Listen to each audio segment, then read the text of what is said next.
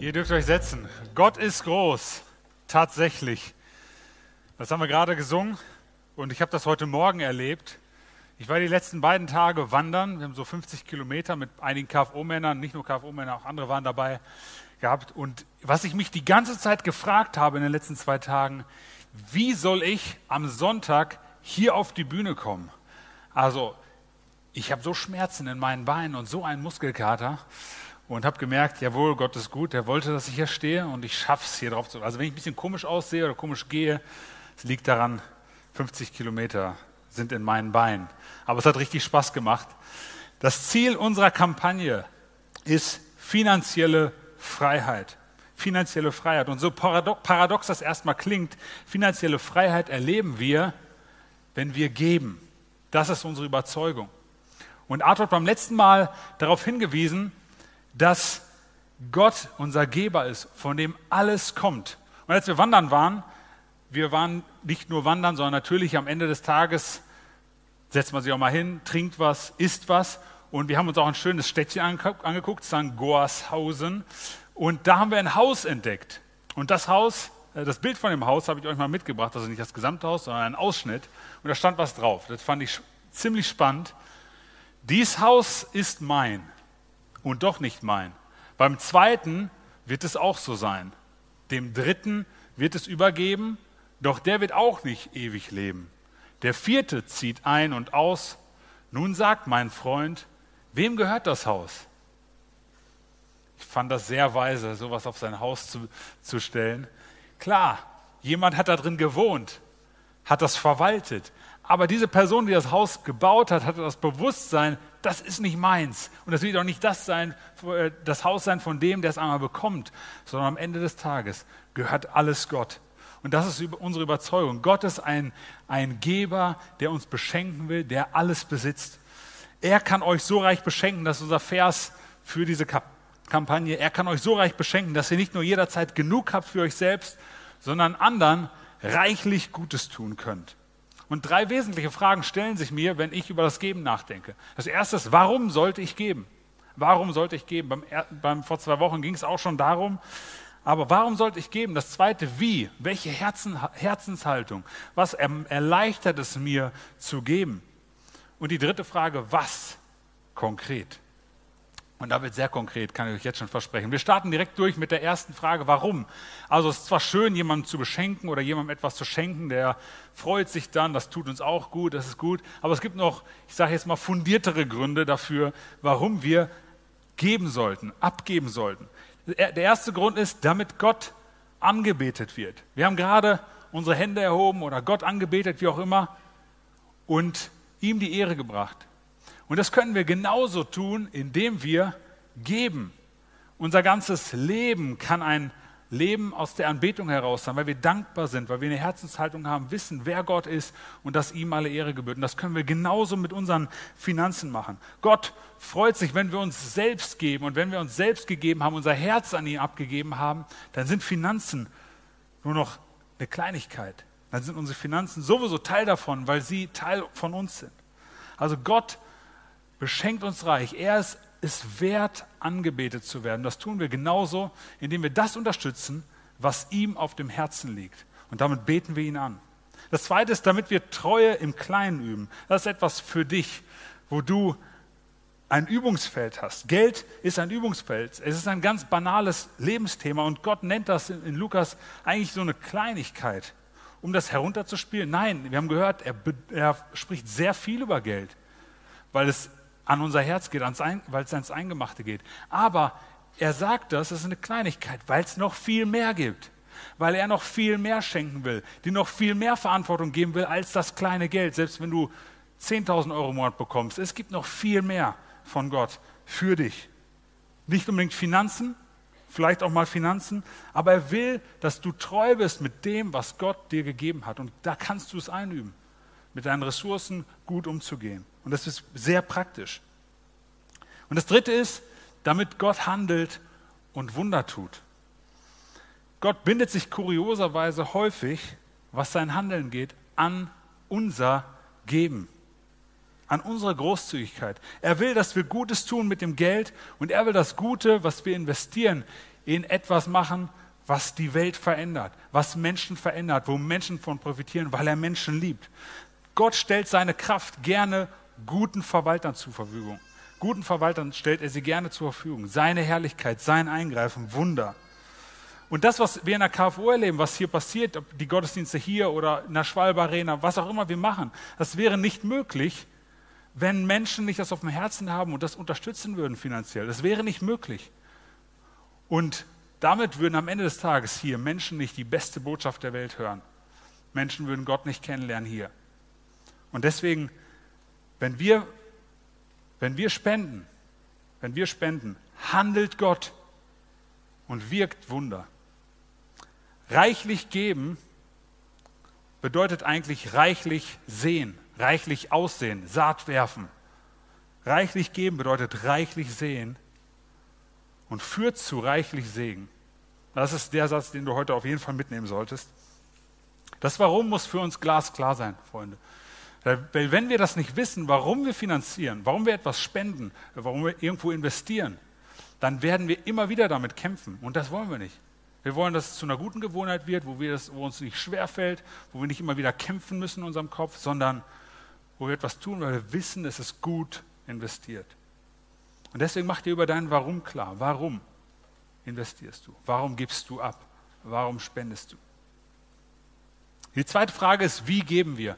Und wenn ich darüber spreche, dann ist das, das ist die Kultur, die Haltung, die Einstellung, die wir uns wünschen, die wir als KFOler leben wollen, mit welcher Haltung wir geben. Und das Neue Testament, äh, es gibt zwei Kapitel im Neuen Testament, die sprechen sehr viel darüber. Und wenn du mal Zeit hast, dich da tiefer reinfuchsen willst, dann liest dir 2. Korinther 8 und 9 äh, durch. Das sind die beiden Kapitel, aus denen eigentlich fast alles kommt, worüber ich spreche. Und die sind sehr klar, welche Haltung wir als Geber haben sollten. Die erste ist, wir geben freiwillig und leidenschaftlich. Wir geben freiwillig und leidenschaftlich. Du musst nicht, sondern du darfst. Gott verdammt dich nicht, wenn du nicht gibst, sondern du machst es freiwillig. Und wirklich, wenn du das erste Mal hier bist und denkst, ihr wollt nur meine Kohle, glaub mir, Gott liebt dich nicht mehr oder weniger, wenn du spendest. Wir lieben dich nicht mehr oder weniger, wenn du spendest. Dein Heil oder deine Beziehung ist nicht davon abhängig, ob du spendest, sondern wir glauben an gute Prinzipien, wie Naturgesetze. Wenn ich hier runterspringe, dann werde ich fallen, definitiv. Und es gibt so biblische Naturgesetze und eins davon ist, geben ist seliger als nehmen. Geben macht fröhlicher als nehmen. Und das ist ein Grundgesetz, das ihr könnt jeden fragen, es gibt diverse Untersuchungen dazu, Geber sind fröhlicher als Nehmer. Geben ist fröhlicher, Geber sind fröhlicher als Nehmer. Und deswegen, wenn du die Segnung Gottes immer stärker genießen willst, dann gib, sei großzügig, freiwillig, aber aus Überzeugung, leidenschaftlich. Denn Gott geht es um dein Herz. Immer. Er möchte, dass du aus einer Überzeugung heraus gibst. Deswegen habe ich über das Warum gesprochen, damit wir eine Überzeugung haben, dass es gut ist. Und er möchte am Ende des Tages eigentlich, dass du dich ihm selbst schenkst, dein Herz. Und dann ist die Frage des Geldes total zweitrangig. Du hast dich bereits mit allem ihm geschenkt und lebst für ihn. Und deswegen kannst du freiwillig und leidenschaftlich geben. Das Zweite ist, wir geben dankbar und fröhlich. Gott will, dass wir uns beschenkt fühlen. Gott will, dass wir uns beschenkt fühlen, denn aus einem beschenkten Herzen lässt sich dankbar geben. Der Teufel wird allerdings immer versuchen, deinen Blick vernebeln zu wollen.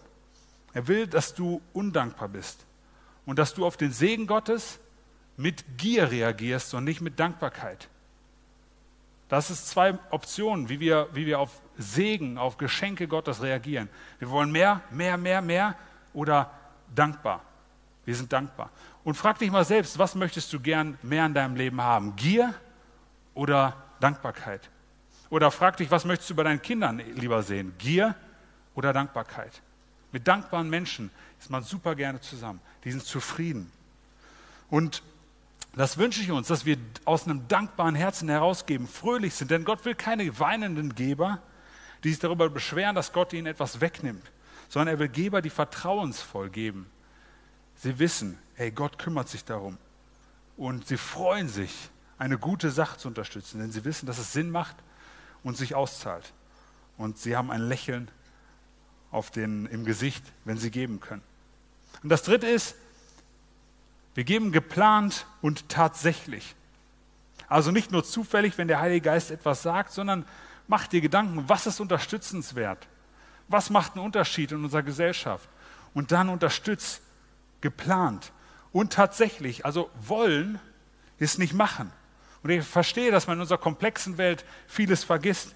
Ich bin mir sicher, du hast schon, schon häufig erlebt, dass du einen Impuls hattest, etwas zu tun und dann ist das irgendwie untergegangen im Alltag. Gehorsam heißt machen und nicht wollen. Gehorsam heißt machen und nicht wollen.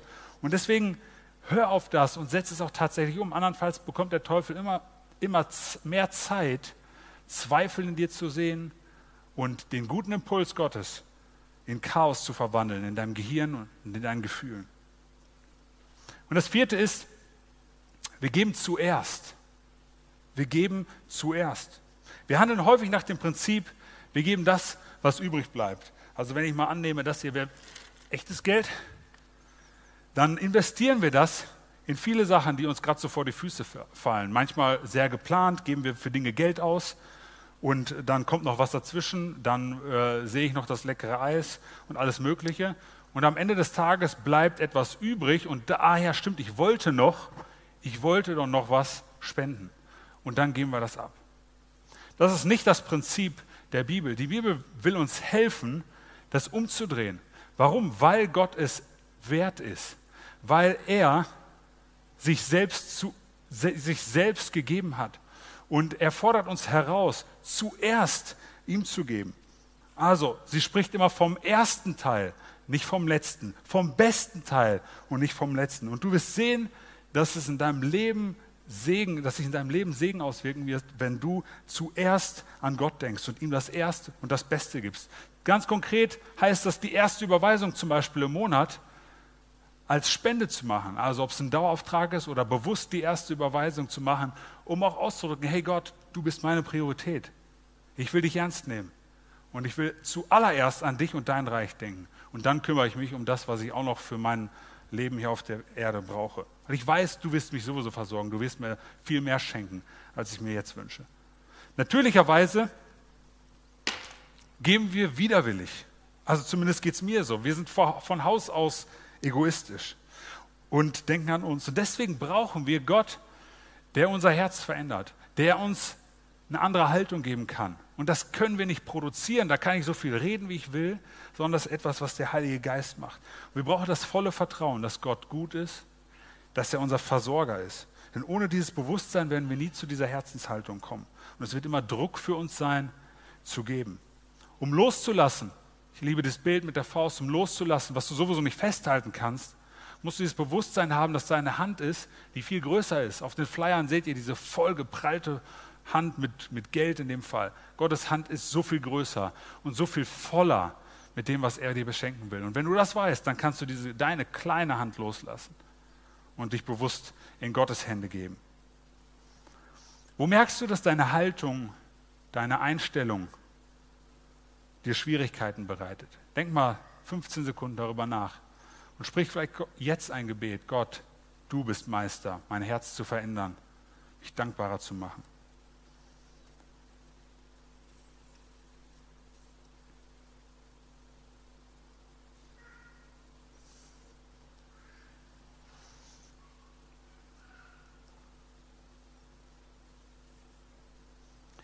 In der Bibel finden wir drei Arten von Spenden und jetzt geht es um das Was ganz konkret.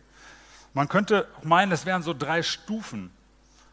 Ich glaube nicht, dass das immer passt, aber dass man, wenn man auf der ersten Ebene seine Hausaufgaben gemacht hat, wird man viel einfacher die nächsten Ebenen erreichen. Und die erste Ebene ist der Zehnte. Der Zehnte meint zehn Prozent des Einkommens oder damals 10 Prozent der Erträge, die man gemacht hat, also aus der Landwirtschaft. Genauer genommen wird hier nicht von einer Spende gesprochen, sondern eher von einer Abgabe. Der Zehnte wird das erste Mal bei Abraham erwähnt, in 1. Mose 14, das ist weit vor dem Gesetz. Und Abraham gab dem Priester Melchisedek, Melchisedek ist übrigens immer, Klammer zu, ein Bild für Jesus, Klammer, Klammer auf, Klammer zu, und bei Abraham war es ein Akt von Dankbarkeit und Anbetung, freiwillig, aus freien Stücken. Und später wurde der Zehnte dann eine Vorschrift für das Volk Israel. Die brauchten Regeln. Die wollten genau wissen, was sie zu tun hatten. Und es war logisch, dass die Arbeit des Tempels, das, was, was anfiel, die Aufgaben der Leviten, der Priester irgendwie finanziert werden mussten. Und von dem Zehnten wurden dann die Angestellten irgendwie versorgt, das Haus Gottes gebaut und instand gehalten und so weiter. Außerdem war es für die Israeliten eine Gelegenheit zu lernen, treu mit dem umzugehen, was Gott ihnen geschenkt hat. Und zu zeigen, dass sie tatsächlich glauben, ich bin von dir abhängig. Wir haben bisher den Zehnten so als Richtlinie gesehen, dass der natürlich sinnvoll ist, weil er ein, ein prozentuales Gefüge darstellt, er ist immer fair. Und ich würde sagen, wir haben unsere Sicht als, als KFO nochmal verschärft und möchten euch bitten, so, so eindringlich haben wir das noch, noch nie gemacht, weil wir glauben, dass ein gutes geistliches Prinzip dahinter steht. Wir möchten euch bitten, das auszuprobieren, weil Gott das gen genau dasselbe sagt. Normalerweise will Gott ja Vertrauen von uns, so ein Vertrauensvorschuss. Hier sagt Gott, testet mich, ihr könnt es ausprobieren und ihr werdet sehen, wie ich euch segnen werde. In Malachi 3 kannst du das nachlesen, wo Gott das sagt. Er will uns mit Segen überschütten. Und dann kommt vielleicht bei dem einen oder anderen sofort die Frage, brutto, netto, wie war das nochmal? Ich glaube, das ist die falsche Frage am Ende des Tages. Denn wenn wir unser Herz Gott bereits gegeben haben, dann werden wir eher aufrunden wollen als abrunden, eher gucken, wie können wir mehr geben und nicht, wie können wir weniger geben. Im Neuen Testament wird der Zehnte nicht explizit untermauert, aber auch nicht ausgesetzt. Jesus sagt an einer Stelle, Matthäus 23, dass Gerechtigkeit, Barmherzigkeit und Treue wichtiger sind, als jeden Betrag zu verzehnten. Die Schriftgelehrten, die haben damals alles verzehntet. Also wenn sie einen Sack Kümmel bekommen haben, haben sie 10 Prozent da rausgenommen und haben den verzehntet. Stell dir vor, du bekommst einen Apfel geschenkt, du beißt aber groß ab, das sind ungefähr 10 Prozent, die gibst du ab und die restlichen äh, isst du. So kannst du dir das vorstellen. Und Jesus sagt, ey, was macht ihr da? Gerechtigkeit, Treue, Barmherzigkeit ist viel wichtiger. Aber mach das eine und lass das andere nicht. Also er bestätigt damit eigentlich das gute Prinzip des Zehnten. Und viele Gebote Gottes aus dem Alten Testament beinhalten Prinzipien, die Gott unverändert ernst nimmt. Und wenn das Neue Testament etwas in die Richtung sagt, dann geht es eigentlich um einen Lebensstil, der noch viel großzügiger ist, wo es um ganz andere Dinge geht, der weit über, den 10, über 10 Prozent hinausgeht.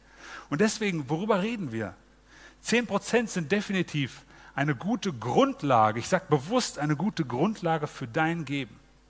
Und sie sind eine gute Gelegenheit, eine Gewohnheit einzuüben. Und ein Einstieg, ein Einstieg in ein Leben als Geber. Nicht mehr Nehmer zu sein, sondern Geber. Kurioserweise sagen das sogar nicht christliche Finanzexperten. Du kannst diverse Finanzbücher aufschlagen. Bei ganz vielen wirst du das finden, dass 10% eine gute Richtlinie sind für Spenden. Und ich möchte mit euch ein ganz logisches Argument teilen. Ich kenne ganz viele Leute, die den Zehnten geben und auch viele, die ihn nicht geben. Und das deckt sich 100, dieser Satz deckt sich 100 Prozent mit meiner Erfahrung und ich denke, viele von euch werden das auch erlebt haben. Alle, die den Zehnten geben, bezeichnen sich als gesegnet. Alle, die den Zehnten geben, bezeichnen sich als gesegnet. Alle, die den Zehnten nicht geben, behaupten, sie könnten ihn nicht geben. Merkt ihr das Muster? Alle, die den Zehnten geben, fühlen sich gesegnet. Alle, die den Zehnten nicht geben, fühlen sich nicht gesegnet. Also, da muss doch ein Zusammenhang geben. Deswegen der Zehnte ist nicht Gesetz, sondern am Ende Leben für uns. Nach dem ersten Gottesdienst kam einer zu mir und hat gesagt, hey, genau das habe ich erlebt. Habe meinen Zehnten gegeben, mein ganzes Leben hat sich verändert. Einen Monat später hatte ich eine Gehaltserhöhung und eine Beförderung und so weiter. Und ich könnte euch zig Geschichten davon erzählen von Arthur, mit dem ich gewandert bin, jetzt die, die Tage. Kaf Ola, nicht unser Pastor, sondern aus Marienheide.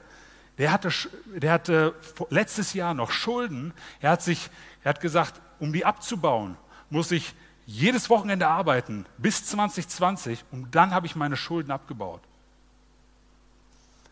Dann hat er sich parallel mit Geld auseinandergesetzt und hat gesagt, hey, das Prinzip des Zehnten, das lebe ich gar nicht. Ich probiere das mal aus. Hat letztes Jahr angefangen, seinen Zehnten zu geben. Heute ist er seine Schulden los und hat jeden Monat 560 Euro mehr zur Verfügung. Und solche Geschichten gibt es zuhauf. Und ich möchte euch ermutigen, das auszutesten. Ihr kennt vielleicht schon die Geschichte von Joe, der ein Problem hatte, kam zu seinem Pastor und sagte, Pastor, ich habe ein echtes Problem, das brennt mir echt auf der Seele. Als ich 50 Euro verdient habe, habe ich ganz entspannt 5 Euro gegeben. Als ich 500 verdient habe, habe ich ganz entspannt 50 gegeben. Aber jetzt verdiene ich 5000 Euro. Und ich kann doch nicht 500 Euro geben. Das ist doch verrückt. Sagt der Pastor Joe, du tust mir echt leid, das stimmt. Ist echt schwer. Ich werde jetzt für dich beten, dass du nur noch 500 Euro verdienst. Dann fällt es dir wieder einfacher, den Zehnten zu geben. Ihr merkt, es ist paradox. Es ist paradox. Und die letzte Frage zum Zehnten, wohin geht, der, wohin geht der Zehnte? In der Bibel finden wir immer, dass der ins Haus Gottes geht. Und jeder, jeder, der mit Jesus unterwegs ist, hat ein Haus Gottes. Nicht mehr als Gebäude oder so, sondern da, wo er seine geistliche Nahrung bekommt, wo er seine Geschwister hat. Und das ist die Ortsgemeinde. Und deswegen ist es ein gutes Prinzip, es da hinzugeben. Und wenn jede Gemeinde, wenn jeder in seiner Gemeinde seinen Zehnten geben würde, wäre, bin ich, mir, bin ich fest davon überzeugt, dann gäbe es für jede Gemeinde noch viel mehr Möglichkeiten als das, was bisher möglich ist. Und deswegen möchten wir euch heute ganz konkret herausfordern, teste bis Ende des Jahres, wenn du es noch nicht tust, den Zehnten zu geben. Und wenn du wenn du es nicht merkst, dass du, wenn du Geldprobleme bekommst, hör sofort auf und bitte, bitte, bitte, komm zu mir und erzähl mir die Geschichte. Du wärst der Erste. Du bist wirklich der Erste, der das erlebt. Und wenn du keine Geldprobleme bekommst, dann mach weiter bis zum Sommer nächsten Jahres. Und ich verspreche dir, du wirst den Segen Gottes in deinem Leben er erleben. Und wenn du es nicht erlebst, bitte, bitte komm zu mir und erzähl mir davon. Du wärst der Erste. Also wenn du das bereits machst, dann möchte ich dich ermutigen, ein Prozent mehr zu geben. Auch das ist gut, eine gute Gewohnheit, das wachsen zu lassen, großzügiger zu werden. Und ich bin mir sicher, du wirst es nicht merken. Vielleicht wirst du es in den ersten zwei Monaten merken und dann wirst du merken, dass es eine gute Gewohnheit war und dich am Ende reicher macht als je zuvor. Die zweite Ebene ist Spenden. Und da geht es eher um Teilen. Also wenn Christen die erste Hürde genommen haben und das als ein gutes Prinzip für ihr Leben erkannt haben, dann gehen sie meist auch weiter und geben da, wo der Heilige Geist ihnen spontan den Impuls gibt. Das ist die zweite Ebene. Du gibst nicht nur regelmäßig und geplant deine 10 Prozent, sondern du gibst auch spontan und großzügig. Zum Beispiel bezahlst du für jemanden an der Kasse oder du übernimmst das Essen im Restaurant. Du spendest an UNICEF, wenn du sie in der Fußgängerzone siehst. Oder du gibst dem Obdachlosen 20 Euro anstatt 2 Euro. Oder du übernimmst die Kosten für die Person, die sich eine Freizeit nicht leisten kann. Oder du spendest zusätzlich für Stühle, wenn wir mal für Stühle sammeln sollten. Oder egal, was deine Gemeinde gerade sammelt. Es gibt unzählige Möglichkeiten. Da ist es wichtig, einfach nur auf den Heiligen Geist zu hören. Ich erzähle euch, wir waren jetzt wieder wandern. Äh, wir waren ja wandern und wir saßen dann, mittags macht man natürlich auch mal eine Pause, setzt sich mal hin und wir saßen bei Uschis Wanderhütte und haben da schön Schmalzbrot gegessen und einen Radler getrunken. Und äh, äh dann, wir haben da ein bisschen länger gesessen, dann kam plötzlich so eine Familie, ein Kind, äh, ein Ehepaar. Und ich habe so im Augenwinkel gesehen, die kramten da so ihre paar Cent zusammen und habe so gehört, dass sie nicht genug Geld hatten oder überhaupt fast gar kein Geld, um was zu kaufen. Geht mir übrigens auch so, ich habe permanent kein Bargeld dabei. Und ich hatte sofort den Impuls, hey, lad die ein. Und ich sage zu denen, hey, kein Problem, holt euch, was ihr wollt, wir, wir zahlen das. Oder ich zahle das. Und der Rest des Tisches sofort, klar, hat das irgendwie mitbekommen und wir übernehmen das für euch, zahlt. Und der Mann sagt natürlich sofort, nein, nein, natürlich nicht. Die Uschi kam raus, hey, kein Problem, such dir was aus, wenn du kein Bargeld hast und so weiter. Also die Besitzerin von der Wanderhütte. So, das macht Spaß, Leute zu beschenken. Und was macht das mit dieser Person, mit dem Ehepaar für den Rest des Tages? Was, was macht das mit uns, wenn wir sowas häufiger erleben? Wir, leben, wir werden selber großzügiger. Und das war ein kleiner Impuls. Bin ich davon arm geworden? Nein, ich habe es noch nicht mal gezahlt. Einer war schneller und ist reingegangen und hat gezahlt. So. Aber ich hätte es auch gerne gezahlt. Ja? Also, warum gehen die meisten Christen weiter, wenn sie den Zehnten geben und machen sowas? Permanent, weil sie erleben, wie gesegnet sie sind und dass sie keinen Mangel haben. Sie wissen, dass Gott sie sowieso versorgt und sie erleben Freude am Geben. Und dazu möchte ich dich heute ermutigen, großzügig mit dem umzugehen, wo Gott dich beschenkt hat. Das macht so viel Spaß und du kommst nicht zu kurz, das verspreche ich dir. Hör auf Gottes Hinweise, wo du großzügig leben kannst und probier es aus. Wir haben so eine tolle Karte für euch entwickelt, die könnt ihr euch am Ausgang gleich mitnehmen. Be generous steht da drauf, das heißt übersetzt, sei großzügig. Und ihr findet unseren Vers da natürlich drauf. Die passt super in, in das Portemonnaie. Und wenn du mal eine blöde Ausgabe machen, machen willst, dann siehst du, oh, die Karte hier, macht das wirklich Sinn, was ich da ausgeben will? Und, und sie kann dir helfen, großzügiger zu sein. Und hier sind sogar so Kreise auf der Rückseite. Also wenn du zehnmal, zehnmal äh, ausgefüllt hast, dass du großzügig warst, dann kommst du in den Himmel. Das ist die offizielle Regel. Nein, natürlich nicht. Es ist, ein guter, es ist eine gute Hilfe, sich auch immer wieder daran zu erinnern, hey, da war ich das letzte Mal großzügig und du merkst, du merkst, wie du einen großzügigen Lebensstil eintrainierst. Eine super Hilfe. Nimm dir das mit ins Portemonnaie und damit du immer vor Augen führst, hey, großzügiger Lebensstil. Auf Gottes Stimme hören. Und die dritte Ebene ist geben. Geben, das manchmal erstmal vielleicht wehtut. Diese Ebene erreichen relativ wenige, was unheimlich schade ist. Weil beim aufopfernden Geben geht es häufig zunächst um verrückte Summen. Viele von euch haben das Buch angefangen zu lesen, was wir verschenkt haben. Wenn du das noch nicht hast, kannst du es gerne beim Ausgang auch mitnehmen. Ein Leben voller Segen. Und dieses Buch ist voller Geschichten, von absolut verrückten Geschichten.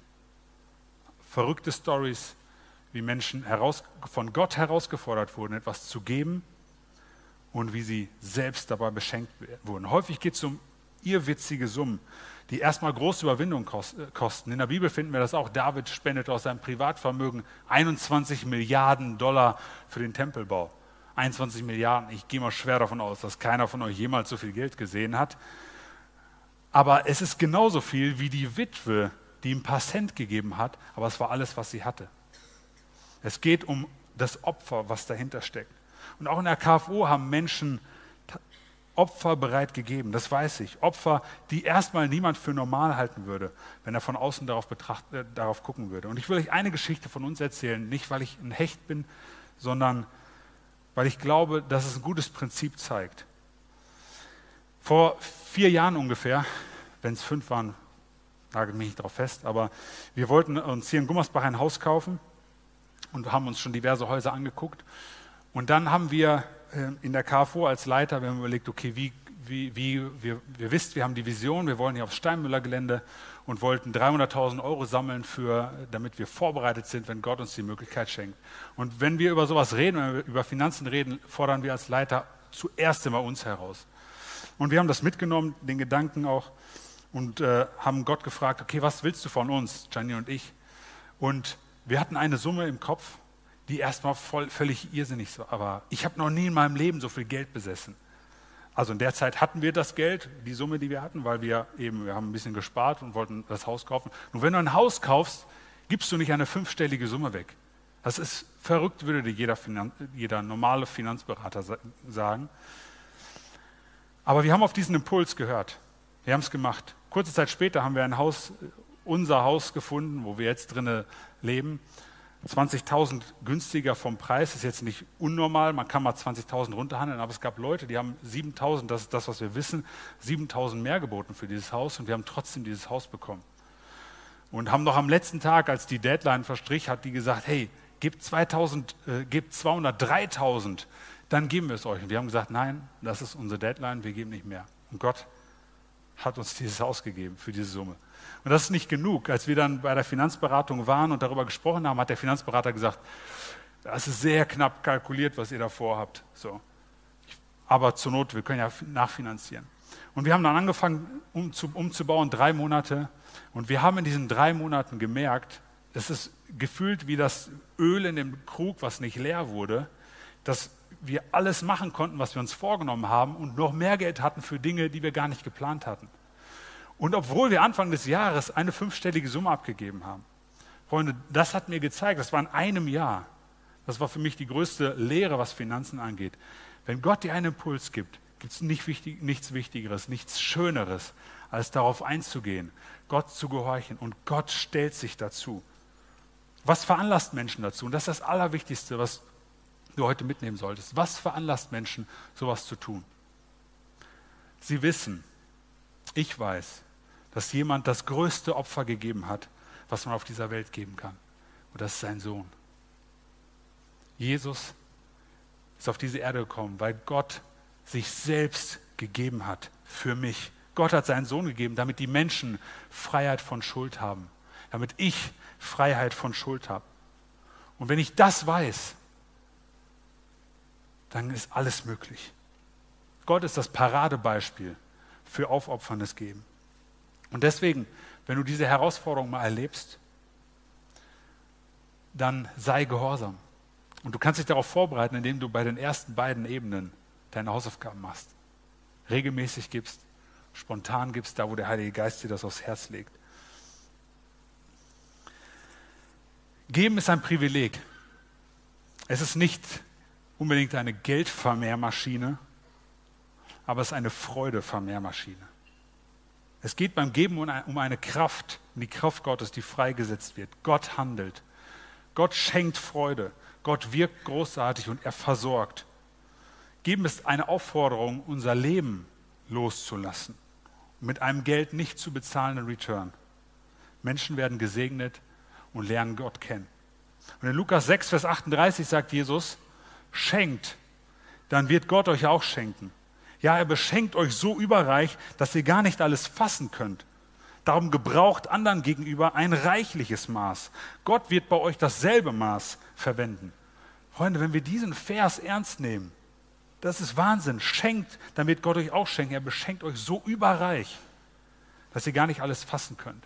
Überreich, das ist eigentlich ein Wort, das kommt aus der Lebenswirklichkeit des Alten Testaments. Es bedeutet zusammengepresst, gerüttelt, überreichlich. Die Bauern, die sollten am Rand ihres Feldes immer etwas übrig lassen für die Armen, damit sie noch das Korn einsammeln konnten. Und für die, für die Arbeiter, für die war es egal, wie voll so ein Sack war.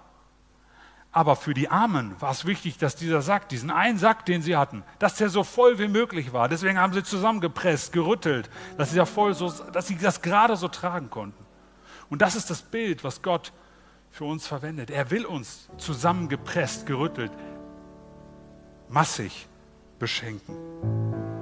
Reichlich geben heißt reichlich aussehen und führt zu reichlich Segen. Und wenn man gibt, wird man sehr viel mehr dafür zurückbekommen, reichlich. Das darf nicht unser Motiv sein, unser Beweggrund. Aber Gott kümmert sich, das ist eine Garantie. Es ist Gottes Wesen, uns zu beschenken. Er möchte dich aber mehr und mehr zu seinem Ebenbild machen. Und nicht nur von außen, das sind wir, weil wir Menschen sind, in seinem Ebenbild geschaffen, sondern von innen. Er möchte dein Herz verändern und dich selbst zu einem Geber machen. Ein Geber in deiner Kirche, ein Geber bei den Menschen in deinem Umfeld, in deiner Nachbarschaft, ein Geber für die Gesellschaft, ein Geber, was deine Finanzen angeht. Und deswegen möchten wir dich heute ermutigen, reichlich auszusehen. Und auf den Plätzen liegen Flyer, die dir helfen, ganz konkret, in diesem Fall für die KFO zu geben. Wenn du nicht aus der KFO bist, gib woanders hin, gib gerne auch in die KFO, kein Thema, aber es geht nicht immer um die, es geht nicht unbedingt um die KFO. Aber hier geht es um die KFO. Und um das, das, das, äh, das zu unterstützen, was wir als KFO machen, ob das die Gottesdienste sind, in der Schwalbe Arena, hier das Personal zu unterstützen, die vielen Sachen, die wir machen, wir behalten auch nicht alles für uns, sondern wir geben genauso über 10 Prozent nach außen weg. Das machen wir genauso, weil wir das auch für uns als Gemeinde als ein gutes Prinzip sehen. Aber möchte dich ermutigen, das zu tun. Ich erinnere dich an die 10 Prozent. Geh diesen Vertrauensschritt. Du kannst das direkt auch ausfüllen als Lastschriftauftrag. Am liebsten ist es, ist es allerdings eigentlich ein Dauerauftrag, nur mal so nebenbei für die Buchhaltung. 10 Prozent, teste das aus. Und wenn du schon da, dabei bist, dann versuch, ein Prozent mal mehr zu geben und auch da zu wachsen. Das Wichtigste aber ist, hör auf Gott. Hör auf Gott, wozu er dich herausfordert. Das ist das Allerwichtigste. Und wenn du nicht den Impuls von Gott hast, dann lass es bleiben. Reichlich geben heißt reichlich sehen und führt zu reichlich Segen für dich und für dein Umfeld.